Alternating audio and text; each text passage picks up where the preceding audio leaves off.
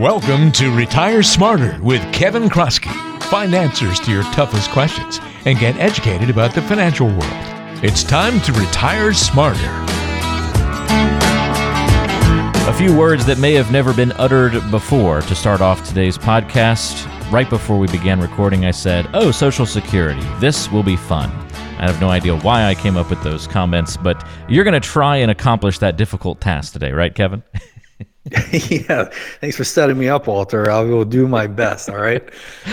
well, we've got a fun show on the way for you. Welcome, by the way, to Retire Smarter. Walter Storholt here alongside Kevin Kroskey. He's the man you're here to hear from, the president and wealth advisor of True Wealth Design, serving you in Northeast Ohio with offices in Akron and Canfield as well, but serving you all across the country. If you want to check us out online at truewealthdesign.com com. And don't forget to subscribe to the podcast on your favorite apps. We're all over the place Stitcher, Spotify, Google Podcasts, Apple Podcasts, all those good ones as well. If you find an app that we're not on that you like to listen to, uh, let us know. We'll make sure that it gets submitted to those different providers.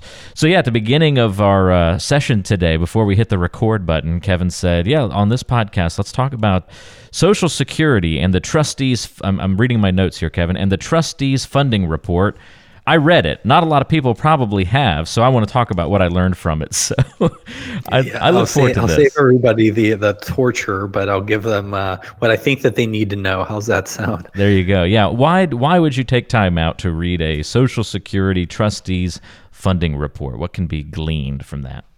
Well, you know, it's a common question. If I back up for a moment, there used to be this figurative model of a three legged stool for retirement. And one of the legs was uh, pension from the company that you spent your whole career at.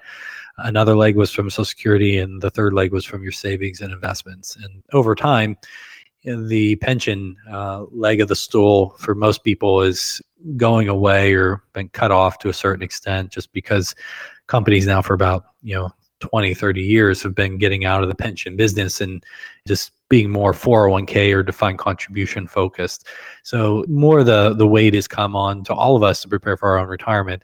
And social security is still important. You know it's a good chunk of change for for most people. You paid into it for for all these you know 30 40 plus years that you're working.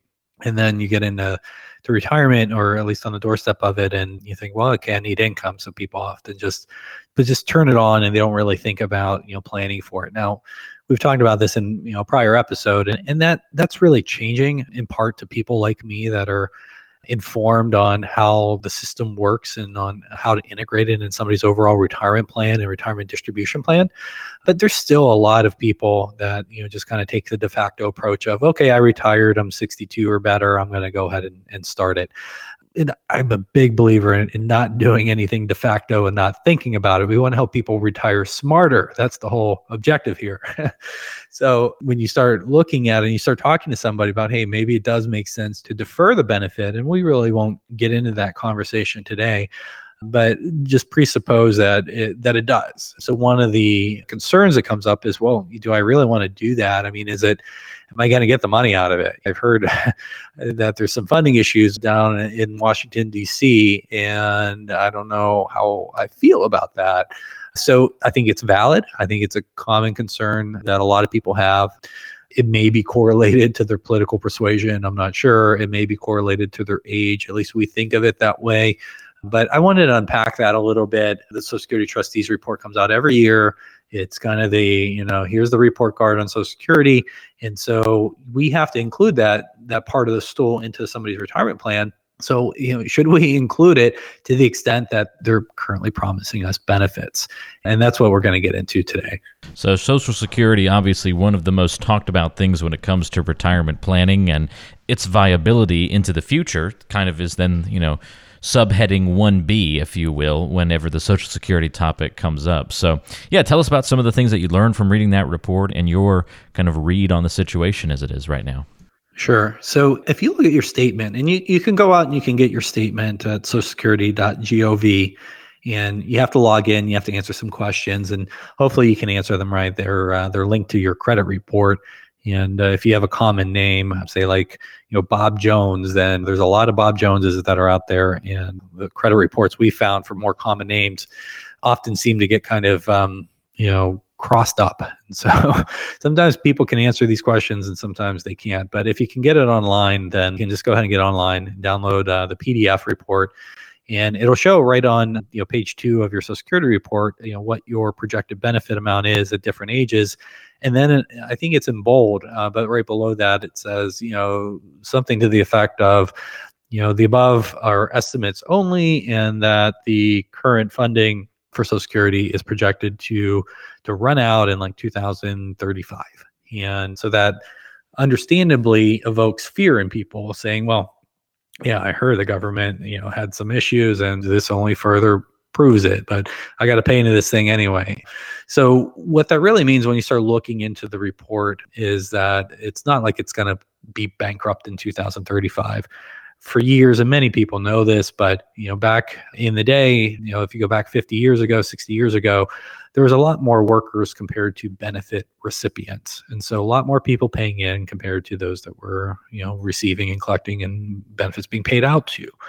Well that's changed over time as people are living longer you know they're receiving benefits longer. You got you know the social security system's been around for quite some time now. So it's just kind of it's matured if you will. So whereas you go back to the 1950s and you had about 16 workers for every one benefit recipient when you go out to say about uh, 2035 it's just a little bit more than two two people paying in for every one benefit recipient that you have. And so just the demographics have changed a lot and with the baby boomers continuing to retire then you know it's continuing to go that route. Well so in 2011 was the first year that all the money that was collected through payroll taxes you know you look on your your pay stub and you see you know these fica people and you know they're pulling out 6.2% of your pay and putting into social security and then you're paying another 1.45% for medicare but you're only paying uh, the 6.2% i say only you know on a certain amount of your wages to ballpark it, it's about $130,000 this year. So if you are fortunate to say make, you know, 200,000, you pay tax, so security tax 6.2% on the first 130ish, and then you only pay Medicare tax to 1.45 on amounts over that. And so in 2011, because of again the demographic changes and the amount of benefit recipients in relation to the workers that was the first year that Social Security collected. Uh, it was a deficiency balance, if you will. So there was a surplus that was built up in there in the trust fund. They also have some basically government bonds that are in there that are earning interest and they're spending down those reserves. And that started in 2011. And it's going to continue on a projected basis through 2035, at which point in time, everything that is collected is going to turn around and be paid right back out. And at that point in time, that's when we're going to have this deficiency in the system. So not like it's going to be completely bankrupt, but it's going to be deficient when it just has this PAYGO system.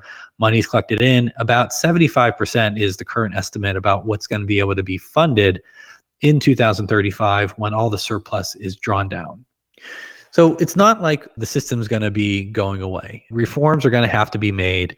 And Washington is not known for getting a lot done these days, but sooner or later, uh, the bell's going to have to ring and things are going to get done. So, all that I wanted to talk about was a few of the what I think are the likely fixes. I'm going to put on, you know, this prognosticator hat, look into the crystal ball ahead of me, and I'm going to try to predict not only the future, but the future of what our congressional and Senate leaders are going to do It sounds a little risky when I say it out loud, Walter, but I'm going to do it anyway. We okay? like risky here on the podcast, though. I think that's that's what makes this. I said it was going to be a fun podcast about Social Security, so I think the predictions are what, what get us there. Right? I'm setting myself up for failure here, so I'm okay with that, though. So I think, uh, in my opinion, and this has to do in terms of kind of the projected gap and what the likely fixes are going to be kind of considering you know the dollar amount of the fixes and just the feasibility of things. And i'd be stupid if i didn't think about the electability of people because once they get in washington their primary objective is to stay in washington the cynical in me would say. So you know you, you have this gap we had tax reform in 2017 in 2017 they introduced something called chained cpi into the tax code and basically every year that there's inflation the tax rates increase by inflation. Well, at least they did.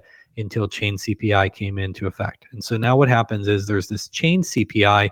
And without getting into the details, if you look at just actual CPI or consumer price index, again, just a proxy for inflation, it's how the government measures inflation. Chain CPI, if you look back over, say, the last you know three or four decades, it's about 0.25% less than what CPI is. And so Said another way, in, in numerical terms, if inflation or CPI is 2.5%, chain CPI is probably going to be about 2.25%.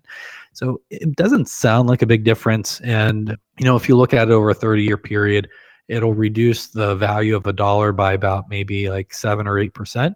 So you're going to have kind of smaller inflation increases, but in aggregate, that's going to fill up about 20% of this deficiency once we get into 2035. And this is something that historically both Republicans and Democrats have agreed to. Uh, and so I think it's just a matter of, you know, when this does come together at some point in time, it's already been agreed to in, in different formats and different bills and in just kind of different leaders talking about it over the years. So it seems like it's, it's an easy common ground. You know, I don't think most people are going to get up in arms about a 0.25% change to their cost of living adjustment because most people's minds don't work where they compound that over time and really just do the math. So that fills about 20% of the gap or so. And it's already into the existing tax code. So so there we go. The other thing is I mentioned you're only paying payroll taxes on the first 130,000. Social Security is a social insurance program. So disproportionately lower income people benefit from it more than higher income people. At least that's the theory behind the system the cynic in me says, well, those higher income people live longer and have, you know, the wealth that they have correlates to better food and better health care and what have you. And that correlates with living longer. So they actually get benefits longer. But but that's a conversation for another day. So if they just uncap the 130,000, that would really fill up the rest of the gap. So two changes you know you disproportionately affect a group of younger higher income people that are still paying into the system and then you do this chain cpi and it really closes the entirety of that gap. There could be other changes but i think those are two of the most plausible. There's nothing else that even comes close unless you're going to get into like some steep benefit reductions of what that uncapping of the payroll tax can do. So it's most likely going to affect disproportionately younger, higher income people. And I think everybody's going to share in kind of the, the less noticeable pain of moving to a chain CPI for the cost of living adjustment. And if you do those two changes and those two changes alone, it's like 95% of the gap that it will fill. Even if they push back the retirement age, the full retirement age, a little bit beyond, say, 67, that will help even further and probably plausible, just given how people are living these days and how they're living longer. So it's good to know. It sounds like that as part of that three-legged stool, Social Security is not uh, not going to lose its leg anytime soon. Even though we're encouraging people, you know, to be more independent, rely less on Social Security for their ultimate retirement plans, we can still rely that that stool, that leg, is going to be there as part of that stool, right? I completely agree. You know, if we have somebody in certain plans, maybe we have a client that is more sensitive to that assumption and we just can go ahead and create you know an alternate scenario of showing well you know hey if social security was maybe reduced by 25% which again is kind of what the math would show if no reforms are, are made. But you know you kind of have plan a and plan b. The other side that i would say the other important thing i would mention is it kind of depends on your age. So any of the proposals that i've seen uh, over the prior years usually there's a cutoff line somewhere between age 50 or 55 and if you're older than that then you're not going to be affected and these changes are going to be phased in over time. It's the same thing that happened back in the early 80s that's when they moved the retirement age from 65 to 70 but it affected people that were born in 1960 and later the age 67 cohort that i mentioned and so if they were born the you know the earliest was 1960, the change happened in 1983. So they were 23 years old when President Reagan signed into law that change, and they had the entirety of their career to go ahead and plan for that phase in. So past is probably prologue there, and it's likely that you would have a similar sort of phase in if there's some sort of movement in the retirement age or even potentially some sort of benefit reduction, which you know, again, it kind of violates rule number one of Congress and Senate of getting reelected for a benefit reduction. That's why I think some of these other things, you know, you get the high income, younger people, higher income. small bloating voting block, and then the 0.25% on the COLA you know, there's a lot of people that they're not going to understand what that is. And so they're also not probably going to get up in arms about that change. Yeah, that's uh, really good points, I think, Kevin. And glad that you read the funding report so that we didn't have to. That's the moral of the story we have to have good assumptions going into the plan. So I won't say that I incredibly enjoyed reading it, but I think it's part of the uh, part, part of the job. So you got to do what you got to do. That's right. We can't love every single piece of our jobs, but the overall benefit is that you know more going into each and every person's plan now, having had that information. And hopefully you found this information helpful on today's podcast as well. I'll remind you if you are interested in talking, Kevin, a little bit more about your particular situation, you can always get in touch by going to truewealthdesign.com. Easiest way to do it is to look for the Are We Right for You button, and you can schedule a 15 minute call with an experienced financial advisor on the True Wealth team right there from your computer or smartphone. Just go to truewealthdesign.com and click on that Are We Right for You button. Or you can give a call to Kevin and the team as well at 855 TWD Plan. That's 855 893 7526. Well, Kevin, thanks so much for walking us through that report and giving us some good takeaways from that recent piece of information that came out. And we'll look forward to a fun podcast with you again next time around. Sounds great, Walter. All right, man. Take care. That's Kevin Kroskey. I'm Walter Storholt. Thanks so much for joining us. Don't forget to subscribe to the podcast on your favorite app and give us uh, a review on iTunes on the Apple Podcast app as well. And uh, shoot us your comments anytime by going to truewealthdesign.com and letting us know what you think of the show, or if you've got any questions, we're happy to certainly answer those for you. Thanks for joining us, and we'll talk to you next time right back here on Retire Smarter.